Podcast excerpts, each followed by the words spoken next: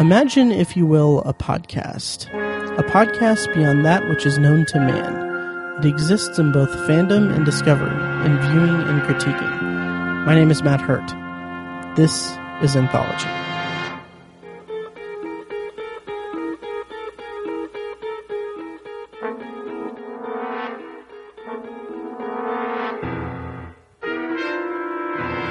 And welcome to Anthology, presented by ObsessiveViewer.com. If this is your first time listening, Anthology is a podcast exploring science fiction anthology storytelling during television's first golden age, beginning with The Twilight Zone.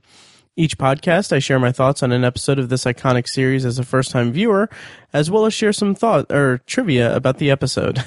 I then end each podcast with a bonus review of a movie or show related to the week's episode. You can find more of Anthology at anthologypod.com, and if you want to contact me, you can like the Facebook page at facebook.com slash anthologypod. You can tweet me at obsessiveviewer, or you can send me an email at matt at obsessiveviewer.com, or call and leave me a voicemail at 317-762-6099. And if you like what you hear and you want to support the podcast, the easiest way to do that is to head over to iTunes and leave a rating and review. The more ratings and reviews I get, the easier it will be for people to find the show in iTunes' search results. And if you're feeling particularly generous and want to donate with or want to support Anthology with your wallet, uh, there's a donate button on anthologypod.com and a link in the show notes of this episode. The show notes, by the way, can be found at anthologypod.com slash 027. Any donation made uh, using the donate button goes directly toward the fees to keep the podcast running and makes me able to continue on with the podcast. Today on the podcast, I'll be discussing A Passage for Trumpet. It's the 32nd episode of The Twilight Zone's first season, and it aired on May 20th, 1960. And for this week's bonus review, I'll share my thoughts on The Miraculous Serum, which was episode 38 of Tales of Tomorrow's first season, which was directed by A Passage for Trumpet's director Don Medford. And The Miraculous Serum is available in its entirety on YouTube um, a link to that is also in the show notes of this episode. And as I like to do on each podcast, I'm going to go ahead and start off this review with a reading of the plot description, uh, the complete plot description, courtesy of the Twilight Zone Companion by Marc Zicree. Just so you know, as usual, the plot description and review that follows is going to be completely spoiler heavy. So I'll be spoiling all of a passage for trumpet. But if uh, if you're worried about the bonus review of the miraculous serum, I will not spoil any of that. Convinced that he'll never amount to anything, never even have a girlfriend, Joey has taken to the bottle, with the result that he can't get a gig anywhere. Deciding to commit suicide, he throws himself in front of a truck. When he regains consciousness, he finds himself alone on the street at night. Visiting several of his regular haunts, he is unable to locate anybody he knows, and the people who are there can neither see nor hear him. When he notices that he casts no reflection in a mirror, Joey concludes that he must be a ghost. Reflecting back on his life, he realizes that, contrary to what he previously believed, it was actually filled with any number of small joys. Drawn by the sound of a trumpet being played, Joey meets a tall, elegant man in a tuxedo who, surprisingly, can see and hear him and knows his name. The man tells him that, that it is the other people who are dead, that Joey is in a limbo between life and death, and the choice of which way to go is his. Joey opts for life. As the man departs, Joey asks his name. The answer, Gabriel. Joey finds himself back on the pavement just an instant after being hit by the truck, alive and unharmed. That night, while playing trumpet on a rooftop, he meets Nan, a, a newcomer to the city, who shyly asks if Joey can show her the sights. Enthusiastically, he accepts the offer. So this episode stars Jack Klugman in his first of four Twilight Zone episodes. Um, the, his next one will be in season three in the episode A Game of Pool. And he and Burgess Meredith uh, starred in more episodes than any other actor in the Twilight Zone. He also played uh, Lieutenant Bonner in Serling's The Yellow Canary, which I just reviewed a few weeks back on the podcast. And he was uh, probably, I don't know if this was best known, but uh, some of his more higher profile roles was as uh, Juror 5 in 12 Angry Men, and he also starred as Quincy in Quincy M.E. Um, he also appeared in one episode of the 1995 revival of The Outer Limits. And let's see, he actually passed away on Christmas Eve in 2012 and was the last cast member of 12 Angry Men to die. Let's see, and uh, Frank Wolff plays Baron, the uh, club owner that denies uh, Joey a, a, gig for the night. Uh, this was his only episode of The Twilight Zone, and he started out working in Roger Corman movies uh, before eventually becoming a star in spaghetti westerns. And his highest profile role was a part as a farmer in Sergio Sergio Leone's Once Upon a Time in the West. And sadly, he committed suicide in 1971 in Rome, I believe. And rounding out the cast is John Anderson as Gabriel. Uh, this is his first of four Twilight Zone appearances. Next we'll see of him is season two's The Odyssey of Flight 33. Uh, he was also in one episode of The Outer Limits in 1963. And he played California Charlie in Psycho. And honestly, I can't place who that character was. Um, and I didn't I didn't do my due diligence before this, but he appeared in Psycho. And from what I could tell, from what I could find, he was very proud to be featured in the Twilight Zone and had a very high opinion of Rod Serling. And he also served in the Coast Guard in uh, World War II, and um, he bears a striking resemblance to Abraham Lincoln. And uh, he actually played Abraham Lincoln three times throughout his career.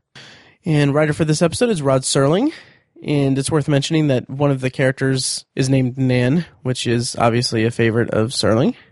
Um, director for this episode is uh, Don Medford, making his first of five directorial, um, not appearances, but directing gigs on the Twilight Zone. Next, we'll see of him is fairly soon in The Man in the Bottle, which is in season two of the Twilight Zone and he had a very prolific TV directing career uh, spanning the 1950s to the 1980s, and he directed a ton of Tales of Tomorrow episodes. Um, by my count, he directed 37 of them, uh, which is really pretty impressive. Um, I don't know if he, he, I don't know if he directed more episodes than anyone else of Tales of Tomorrow, but I mean, 37 is, is pretty hefty. And this is more anecdotal. This is more just a private thing for me. It's not, I don't think it'll really resonate with anyone listening, but his actual, his last directing credit was an episode of True Blue, which was uh, a one season cop TV show that aired in 1989 and I just mention it because I, I was kind of surprised to see, to see that because True Blue is uh, is one of my earliest memories, like in general, and I remember watching it as a kid, which is absurd because I was like maybe three years old at the time. I don't know if maybe it was a rerun or something because I can't. I don't know. I I don't know what I don't know where I watched it um, or how I watched it because I was three. I didn't think I had any memories of me as three, but I don't know. Anyway, um, it was a TV show that I really liked as a kid, and it was actually my first experience with uh, TV cancellation because it was canceled after uh, one season. Uh, but anyway, that's completely anecdotal and and not pertinent to this podcast. I just thought that it was interesting that um, True Blue popped up at some point in in this podcast. I didn't expect it to. So now with the talent rundown, um, rundown, uh, we've come to my feelings as a viewer, and what I knew about this episode before going into it was absolutely nothing. And in my notes, I have uh, the title makes me think it may be about a musician, which of course is very percept- uh, very perceptive. I know. So I mean, I'm very uh, pleased with myself there.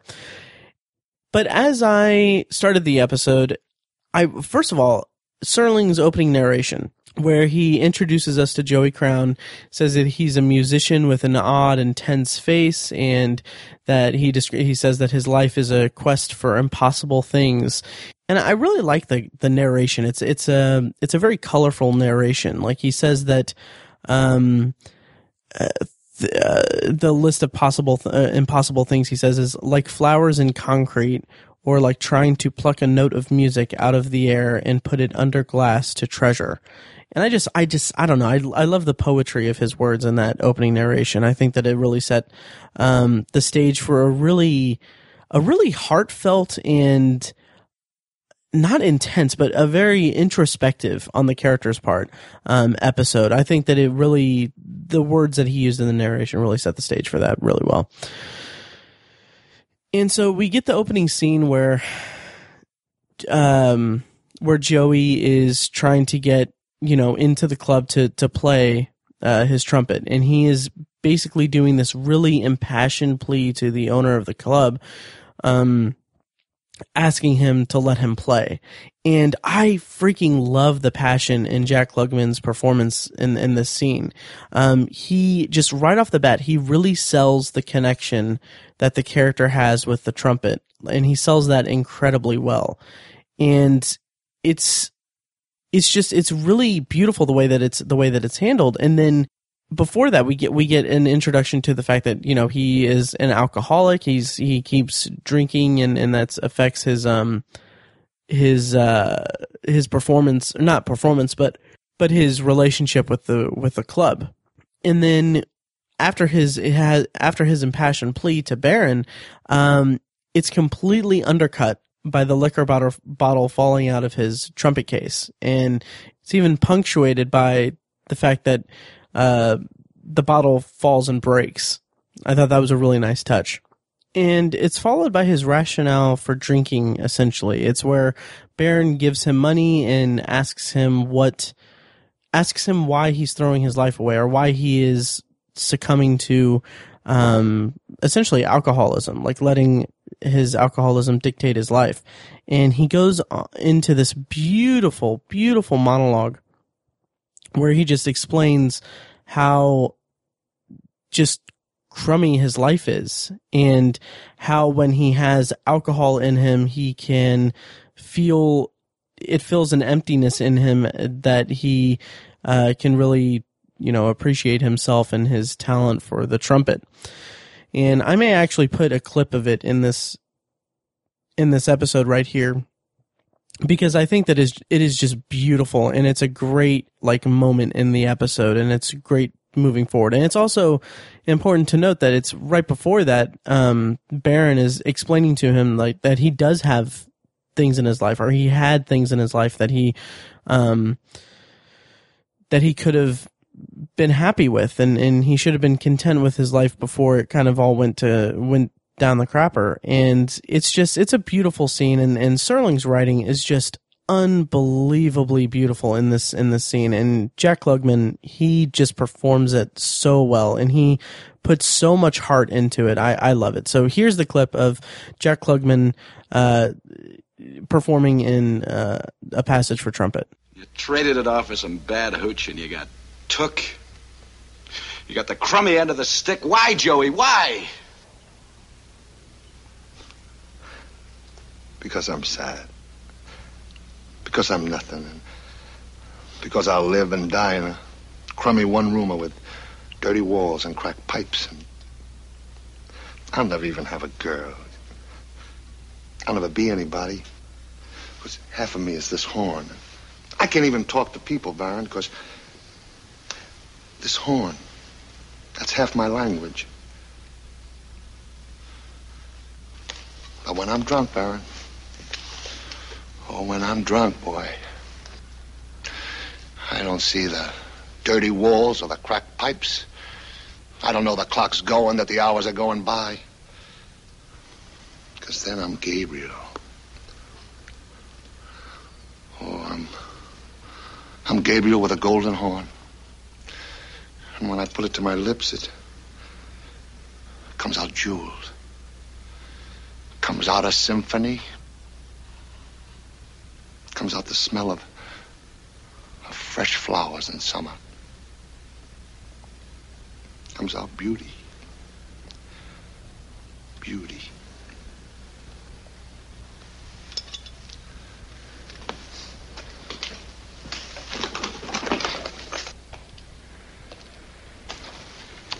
When I'm drunk, Baron.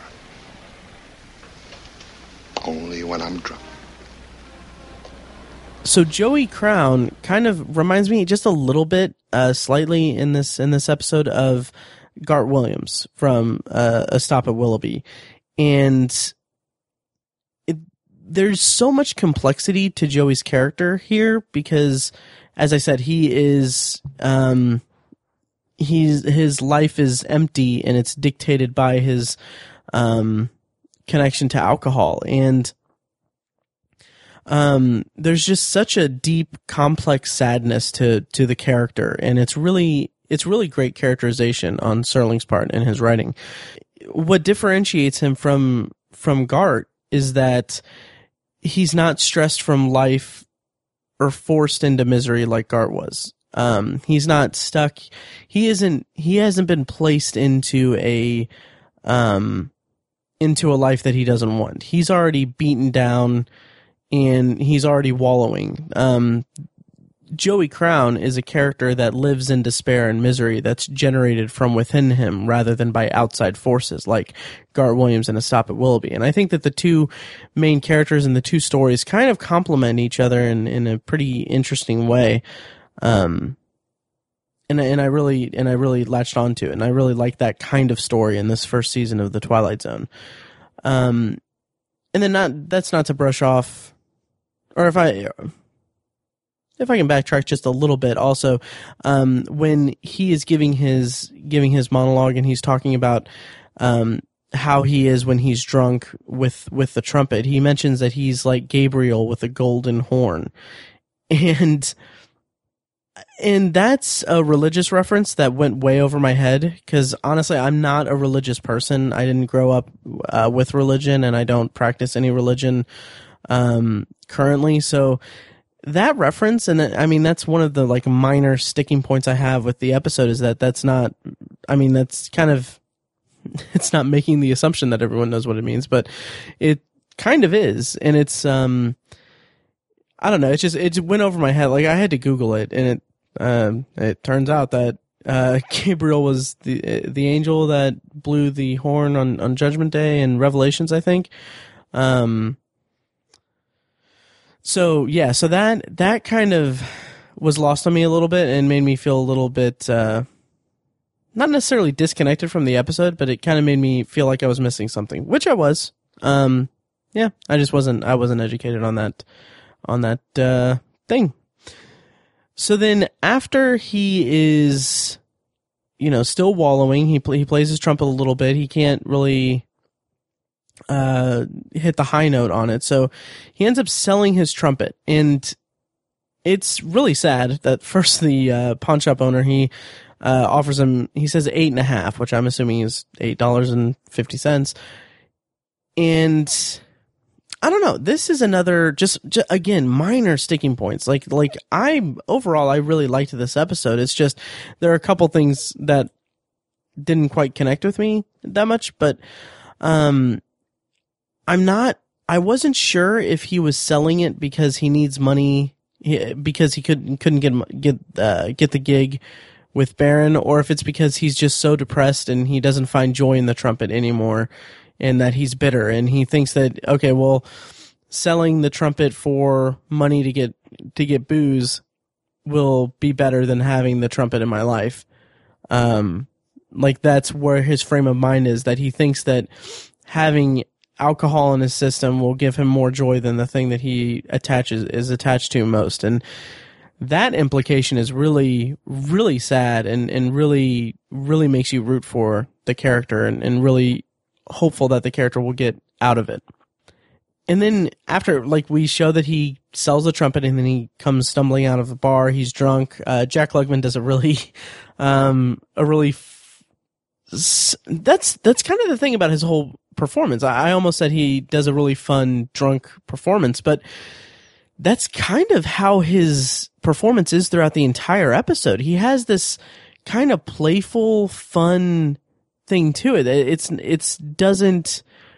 It's really impressive the way that he does it because he, he is this fun, not fun loving, but this he has this joviality to him that but it doesn't take away from the sadness and, and the emptiness and, and the more dramatic aspects of his character. And that's, that is a juggling act that is unbelievably like well done. Like it's it's really incredible the way that he can juggle those those two types of uh, character traits without being just one or the other. And it's something that I have the utmost respect for Jack Klugman for because that's a really tough thing to do. And he does it and he does it in a way that like really great actors can do things in which that it makes him, it makes it look so effortless. And he just, he he really impressed me this this in this episode. I thought that he did a phenomenal job. And so anyway, so he he goes back to the to the pawn shop um and he kind of leans up against the window and he stares at his trumpet and there's a there's a piece of dialogue between him or really just the the shop owner telling him that he says, "Don't worry, I'm not getting that much that fast." So that juxtaposed with the shop owner first telling him that he uh, has been in there before. Like he meant he mentions that he's been there before. I don't know if this is supposed to signify that Joey uh, has a habit of selling his trumpet for for for booze money and then buying it back. Um, I thought that that's what they were going for, but then that doesn't really make sense. That doesn't really track because if he sells his trumpet, how does he make money? We have no frame of reference for how he makes money, and I don't know. I think I'm overthinking it. um, um, I think I'm really overthinking it uh, because in that case, it made me it made me think that well, if that's the if that's the case, and then he has a habit of doing that, what if jumping in front of a front of a moving vehicle isn't a suicide attempt, but instead a way to get someone to pay out money to get him um, his trumpet back? but I think that's overthinking it, and I don't want that interpretation to be my interpretation of it because I think it cheapens the end of the episode um, quite a bit with the truck driver paying him off and him making the choice to stay alive. And it also contra like there are so much there's so much stuff in this episode to contradict that reading that I think that I'm really just reaching there and that um, he sells his trumpet because he's sad and he wants to drink. And he, I think that him going into the pawn shop and the and the shop owner telling him that he's been there, like or referencing that he's been there several times. I think that's just more he him trying to trying to let go of the trumpet or trying to build up like build up the nerve to actually sell the trumpet. Maybe this is his final straw. This is his maybe him coming into the pawn shop several times uh, like repeatedly going in there with the trumpet to try to sell it. Maybe that's him trying to work up the nerve to commit suicide. Maybe that's him finally get selling the trumpet, letting go of it, and then and then killing himself. And when he actually jumps in, jumps in front of the truck, I, um, I I liked it. I liked. I thought it was a pretty solid uh, effect because it it shows him jump in front of it like it shows the truck coming, shows him shows him jumping off the curve, and then or curb, and then we immediately zoom right into the driver's face with with tire screeching sound effects, and then instead of holding on that, we immediately cut to a very quick cut and zoom into a screaming woman's face. It's, I mean, it's kind of it not silly, but it's kind of uh kind of a dated type of effect, but I think it worked really well in this episode. I thought that it was handled pretty well. I, I liked it. And then we're ushered into the next segment of the of the episode or the next uh, act essentially where he is well there's not technically an act break uh, it doesn't cut to commercial there it just uh, cuts to day to night and uh, has him has him wake up on the on the on the on the sidewalk and at this point in my first viewing i was kind of, I mean, I was surprised to see, you know, the main character get hit by a truck. And then I immediately thought, is he a ghost now? And then I kind of, I was on board with that. I thought that was really cool. Um, a really cool aspect of it, kind of, um, and it's, uh, it's a wonderful life kind of thing. And I especially like the, that it's not, it's not a direct, like, it's a wonderful life type of scenario. He isn't being guided through, um, his life to show what that his life has meaning.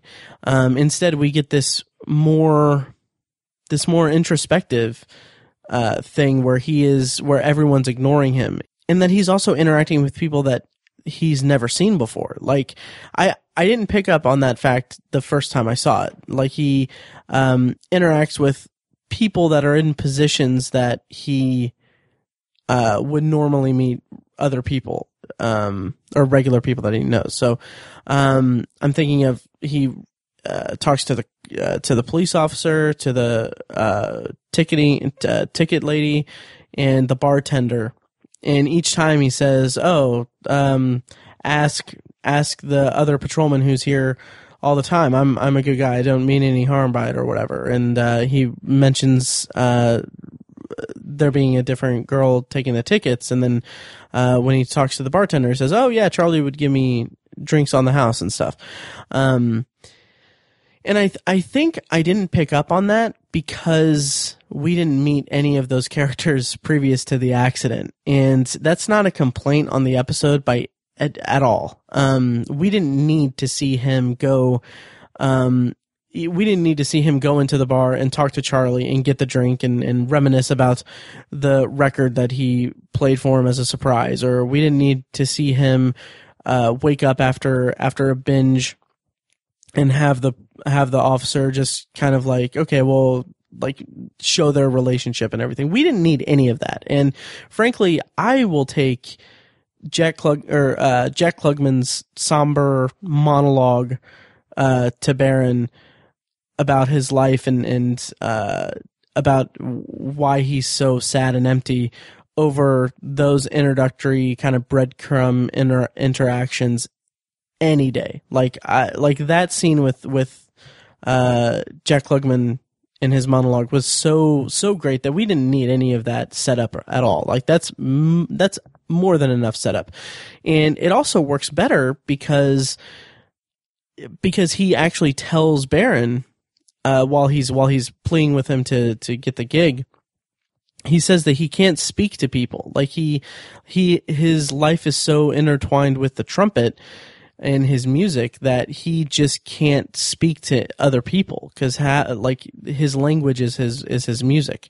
And i think that that works well as a setup for us seeing him literally not being able to talk to anyone, not being able to, not being heard, and not having communication with anyone around him.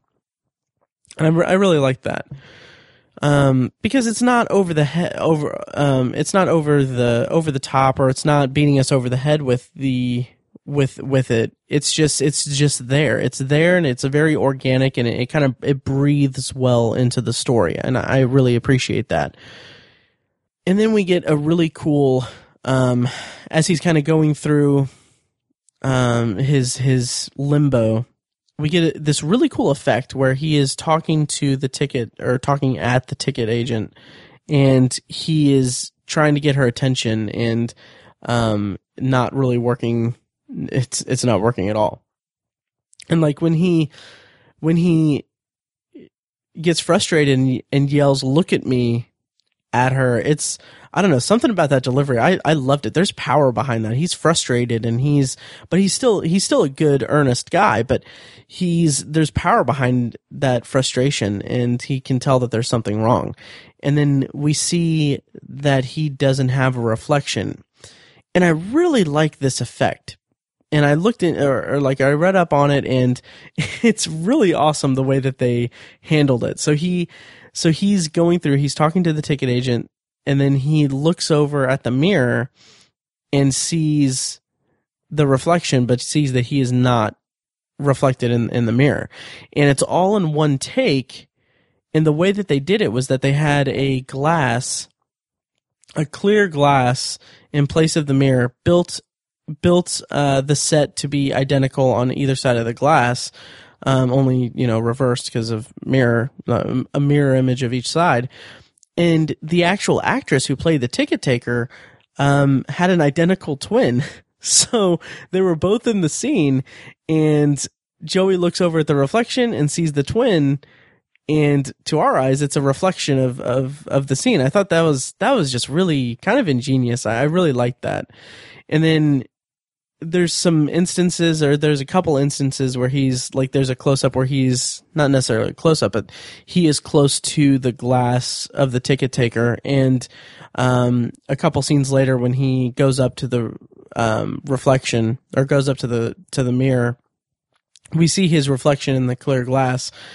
And obviously um, 1960s televisions um, weren't necessarily the high def um, flat screen TVs we have now or anything. But but even still, I can I can kind of rationalize that in my head. Like I can that doesn't detract from it because I can kind of see in my head I can view it as well he has a very faint reflection in a couple scenes because he isn't dead. He's still in limbo. He still has that choice. That's not at all what they intended to convey in this episode or that's not anything there wasn't anything creatively to say that when they when they created this this episode i'm sure but i just like i rationalize that in my head and i think that it kind of um i think that reading kind of informs the the piece a, a little bit too. And so he comes to the realization that he under his assumption he's dead. And I'm really glad that the episode didn't drag that out or make that a twist at the end because that would have been just really lame because obviously there's something going on uh, right from the outset. And when Joey realizes that he he kind of he turns away or doesn't turn away but he kind of moves away from the ticket counter and he just says for the first time in the very short life of Joey Crown he was successful at something. And that again just um, just really accentuates or, or, really adds adds some more uh, some more detail to his sadness and, and his depression and, and and what he's going through. I think that that's uh, it. I mean, it informed the character more, even though it reinforced what we already knew. I think that that was a really depressing uh, moment, and I and it made me really really care for that character. Like the whole Jack Klugman's performance is so down to earth and earnest and and just so heartfelt that I mean, you gotta love that character. And so we get a scene, another important scene after that, where he is at the he's at he's at the bar and he's just reflecting on his life, and I really like that scene. And he because he says like can no one see me? No one can see me. Like he's he knows what's going on. He's he has an idea and now he's a little bit more morose. And he says none of you of course would have noticed me. And that just goes to his mental projection of of what his of what his life is like that he's an unassuming guy that that isn't going to amount to anything hasn't amounted to anything that no one he says, I'm not the kind of guy you would have noticed. And I think that's just really sad and, and depressing and it just re re reinforces um his his position and the position of the character. And then as he's speaking at the um at the the bartender, we get this really wonderful moment where he slowly starts remembering good things about his life. He starts to positively reflect on his life and he starts telling, he starts speaking about how Charlie, the bartender, um, one time surprised him with the record on the juke, on, on the jukebox with his solo on it. And that's kind of the beginning of Joey realizing that he has a, a life that's worth living for and he has, there are things that he that he has in his life that are good. And that kind of brings us to him meeting Gabriel. And it's it's a really nice again, I, am just lauding praise uh, upon Jack Klugman, but just he is the most likable character um in in this episode. Like he is so likable. He like he just point blank asks him like, "Are you Ghost too?" And then and then uh, Gabriel does the whole not really, which is like that immediately made me think of a nice place to visit, which I'll talk a little bit more about some of their loose sim, sim uh, similarities um, here in a bit. But because um, it reminded me of uh, uh, Pip and and Pip saying that like not answering the question of whether or not he is uh uh, the character's uh, guardian angel or anything in uh, in a nice place to visit. So I, I it immediately signaled to me like, oh, the guy said he's not really a ghost. Like, what is he really? And it, it made me really curious how the how the uh, episode was going to turn out. I mean, this is the 32nd episode, of the Twilight's Twilight Zone's first season, and then we get this um, the reveal as Gabriel says that um, Joey's not dead, and in that everyone else is dead. And I like that in the 32nd episode that aired of the Twilight Zone, I kind of get this. I don't have a frame of reference, obviously, because I'm only 30, but I don't have a frame of reference for what it's, what the, um, the culture was for TV viewing back in 1960.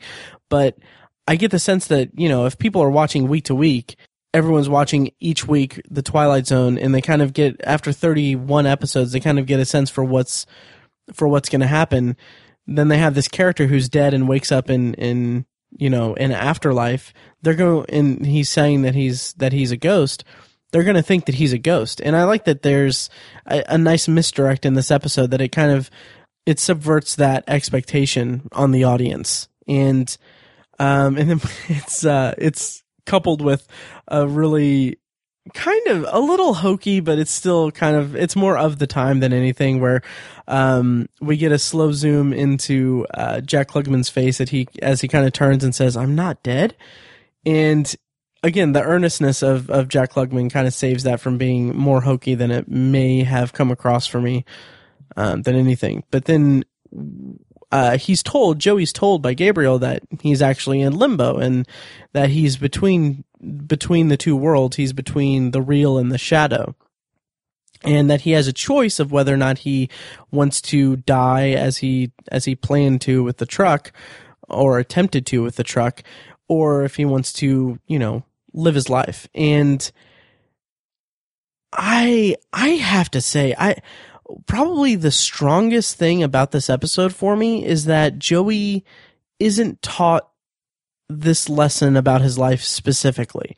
Like Baron tells him that there's there are things in his life that that he loved before before uh, everything went to crap, but overall he's coming to this realization himself. Like him him reflecting on on Charlie with the jukebox and and the bar and him kind of just it's very it's very it's a very personal story for the character. And he's coming to the realization himself that and and it isn't like he's being guided to it by Gabriel or some spiritual entity. He's just living in this zone no pun intended um where he's just he's just coming to terms with with who he is and what his life can have um, if he applies himself and, and if he if he wants it to. And I don't know. He's just, he's having a clear thought and a clear view at the better aspects of his life, and it's kind of beautiful. And Jack Klugman's performance is so earnest with it and almost gleeful as he realizes that his life is worth living. That it's something that I connected to on so many levels and really, really enjoyed.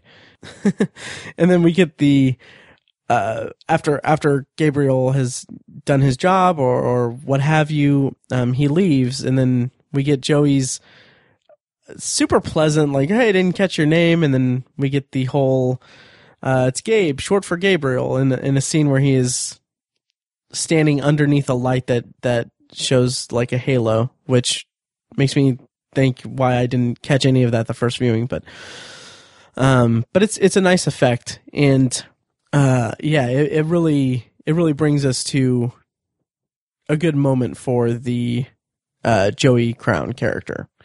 Because then he wakes up and he is back on the back on the ground. He he wakes up. Everyone is uh, you know making sure like making sure he's okay and everything. And we kind of reach the end of the end ish of the episode, or the episode starts to wind down.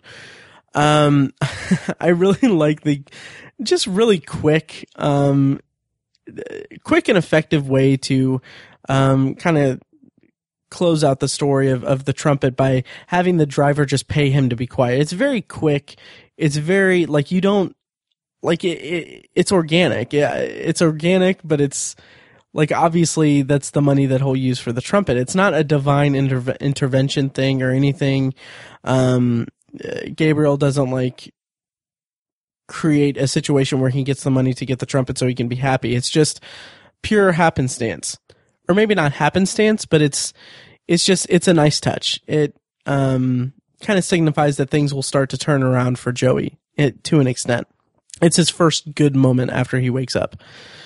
And then we get a scene the the last scene of the episode where he is first of all first of all when he gets the trumpet back I again I just love Jack Klugman's performance because he does this little um like playfully like giving the shop owner the money. It's just you can feel how like renewed he is and how how happy he is suddenly. And i just i love it. I love it because this is a character that i connected with and you want to see succeed and you want him to be happy. And it's it's great. And then that leads to a really a really beautiful final scene where he's on the roof of the building and he is playing his trumpet and then um he meets nan who has a they immediately have this connection and like all I thought was this is such a nice episode um because she is their conversation is so cute like their meet cute is so nice that it's it's it doesn't feel written. It just feels very natural. And she's saying that she's new to the city and that, and then, uh, he mentions that he'll play for her and everything. And it's just his, it's his first human connection in his quote unquote new life. And it's, it's a beautiful thing. And I swear when she asks him to show her the city and he responds with, uh, with me, he just, he says me in a, just, I, it's so, it's so incredibly sweet. And it's so, like, it's, it's not that he is, su- necessarily surprised. I mean, he's a little surprised, but it's not that he is. Um, it's not a negative space. It doesn't come from a negative space like me. Like like he doesn't. He isn't being hard on himself. He's just kind of. It's gleeful the way that he is gleeful and hopeful that he's like me really it's just it's the sweetest thing and I, I i love it i think that that's a beautiful scene to end this episode on because it's just it's it's so beautiful. It it almost it almost made me tear up just because this character is so um earnest and and you just fall in love with this character and you want to see him succeed and to see him succeed and and uh hopefully strike up a romance with with uh someone who seems super sweet also is just it's it's a beautiful I, I loved the ending of this episode and uh, I think that it was really really strong and so I don't have much trivia for this episode, except for um, the name of the club. Uh, it just says Houghton, uh, which is a reference to Buck Houghton. Uh, I assume that that was uh, that that was intentional. I couldn't find anything to really corroborate that, but it, I mean, it's got to be. Um, so that's really the only piece of trivia I have. There's some trivia that's woven into my review, but um, that's about all I've got for that. So, in closing this episode seems to be similar to an extent to a nice place to visit, but from a completely different angle or on a different side of the spectrum uh, for it. And in a nice place to visit, we see a remorseless thug's visit to the other side for his condemnation. And here we have Joey Crown, who's a down on his luck musician, whose trip to the other side actually saves his life and rejuvenates him. They're kind of antithesis uh, antitheses of each other.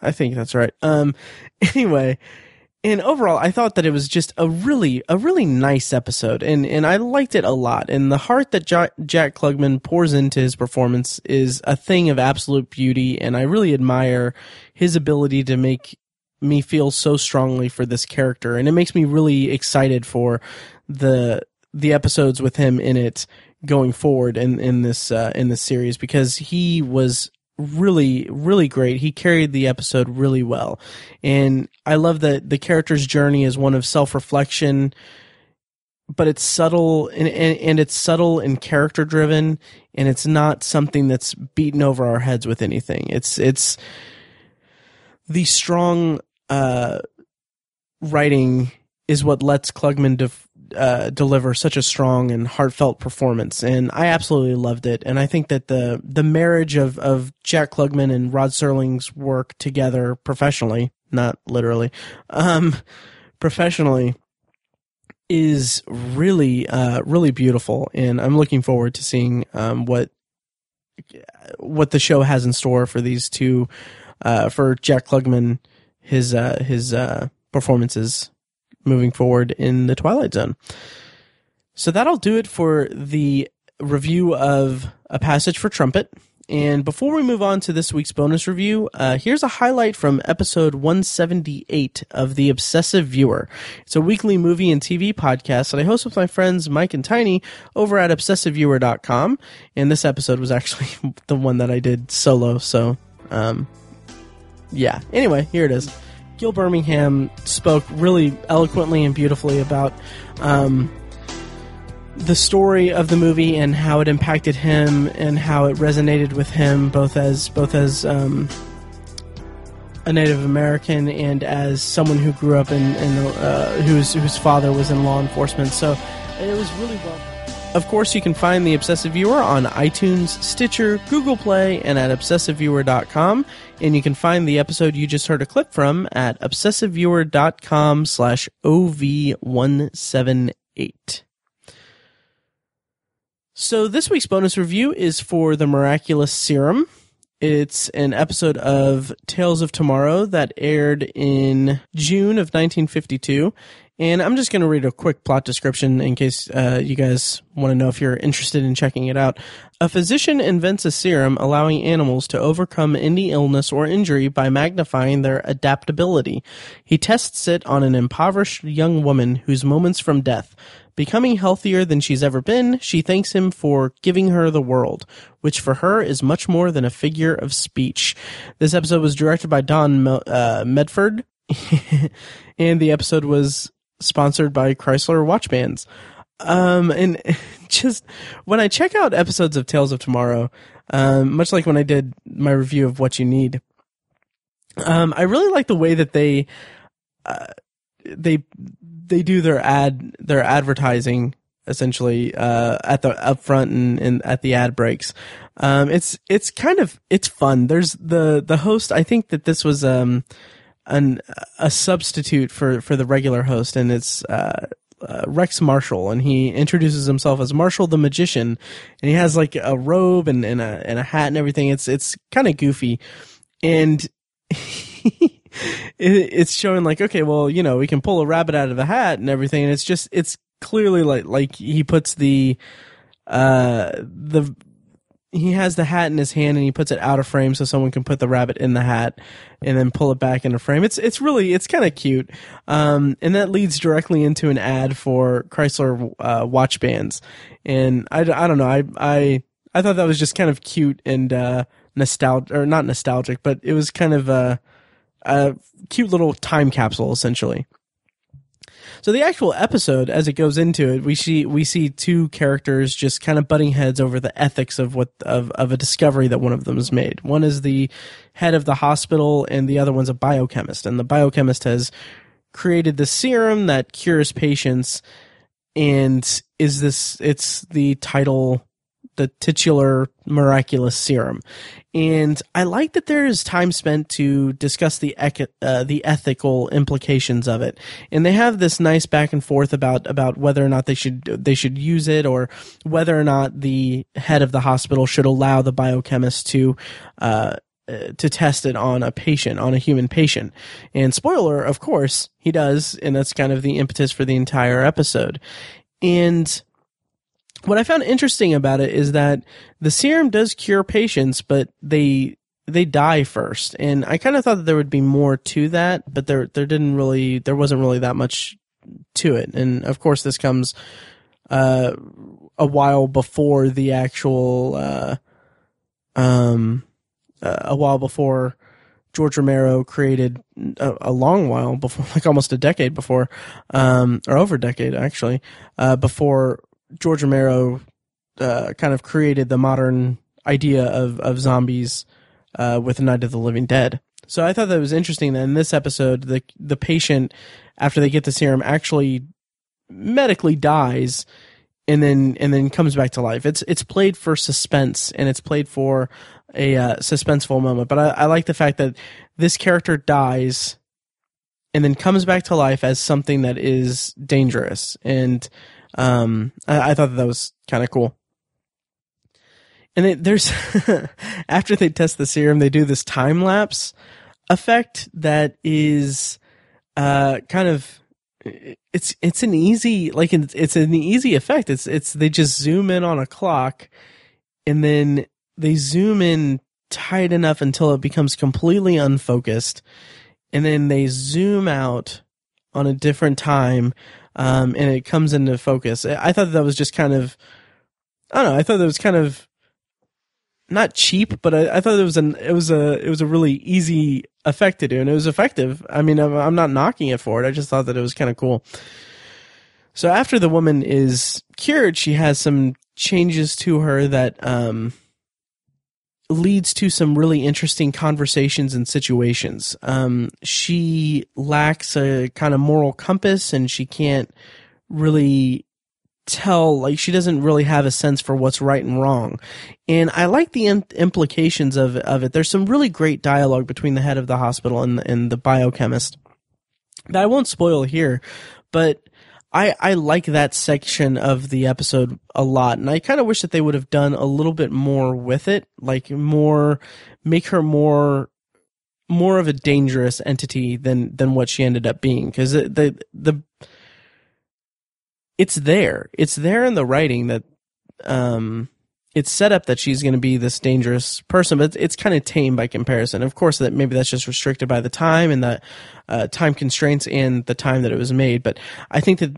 with this type of story, there's there's a little bit more that they could have done, and I, I think that it was uh, a really interesting concept. But by the last act, I was kind of not really feeling it that much. Um, it, it essentially turns into a turns into a this is how we fix the situation kind of thing. And it, it wasn't really engaging for me but those first couple acts were really uh, interesting to me and thought-provoking. And that's what i like about science fiction. So um, i would recommend checking out the miraculous serum. It's on youtube like i said um, in its entirety. And i thought that it was solid overall. And uh, I, aside from some minor complaints it was it was pretty good and that'll do it for this week's episode of Anthology. Um, thank you guys so much for listening. And uh, next week, I'm going to be reviewing episode 33 of the Twilight Zone's first season, Mr. Bevis. And the bonus review for that is going to be uh, a science fiction. Uh, a sci-fi movie from 1957 called The 27th Day, directed by William Asher. Um, unfortunately, that's not available on YouTube anywhere. I actually had to buy the DVD on Amazon. Um, I actually bought it in a in a uh, one of those DVDs that have six. It's a vintage science fiction movie DVD that's a two disc two disc set with six different movies on it and one of them is the 27th day. It was only like eight bucks on Amazon. I'll put the link in the show notes if, if you're interested, but it, uh, yeah, I'm looking forward to that next week. And also, um, we're coming up on the end of season one and I am really excited about it because this has been a really fun experience and I'm really excited to, to wrap up season one and do a season one wrap up episode, um, to kind of put together all my thoughts on season one. And I'm hoping to get Brandon Cruz from uh, submitted for your approval on to kind of talk about season one um, at the end of it. So, having said that, that's going to be episode 31 or 32. I'm sorry, episode 32 of the podcast. And what I want to do is I want to kind of get everyone who listens to kind of email in if you want and tell me what how you feel about season one of the Twilight Zone. So what I'm what I'm asking is if you um have favorite moments from season one, favorite endings, favorite overall episodes, and also least favorite moments, least favorite endings, and least favorite episodes from season one of The Twilight Zone, go ahead and shoot me an email, uh, matt at obsessiveviewer.com.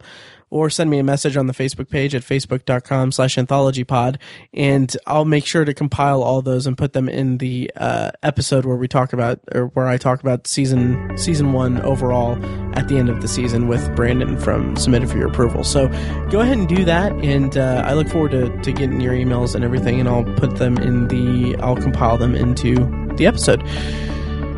So, having said all that, thank you guys so much for listening, and uh, I'll see you guys next time.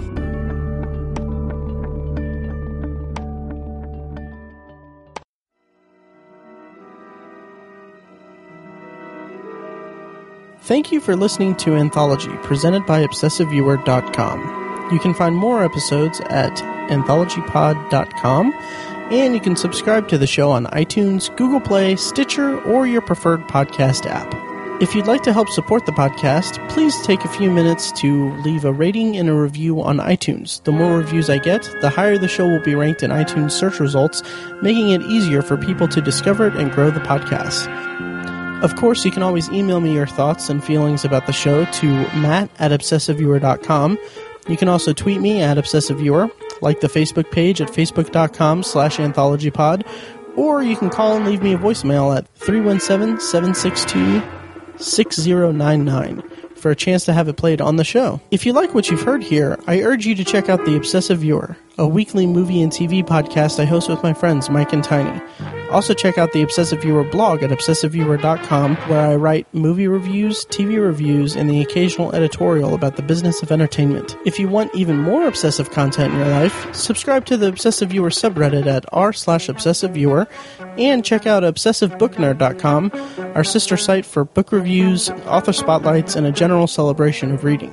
Finally, if you're philosophically curious, check out my friend Tiny's side project podcast, The Secular Perspective, which explores the concepts of faith, religion, and existence from the perspective of secular hosts. You can find that at thesecularperspective.com. Once again, thank you very much for listening, and I'll see you next time.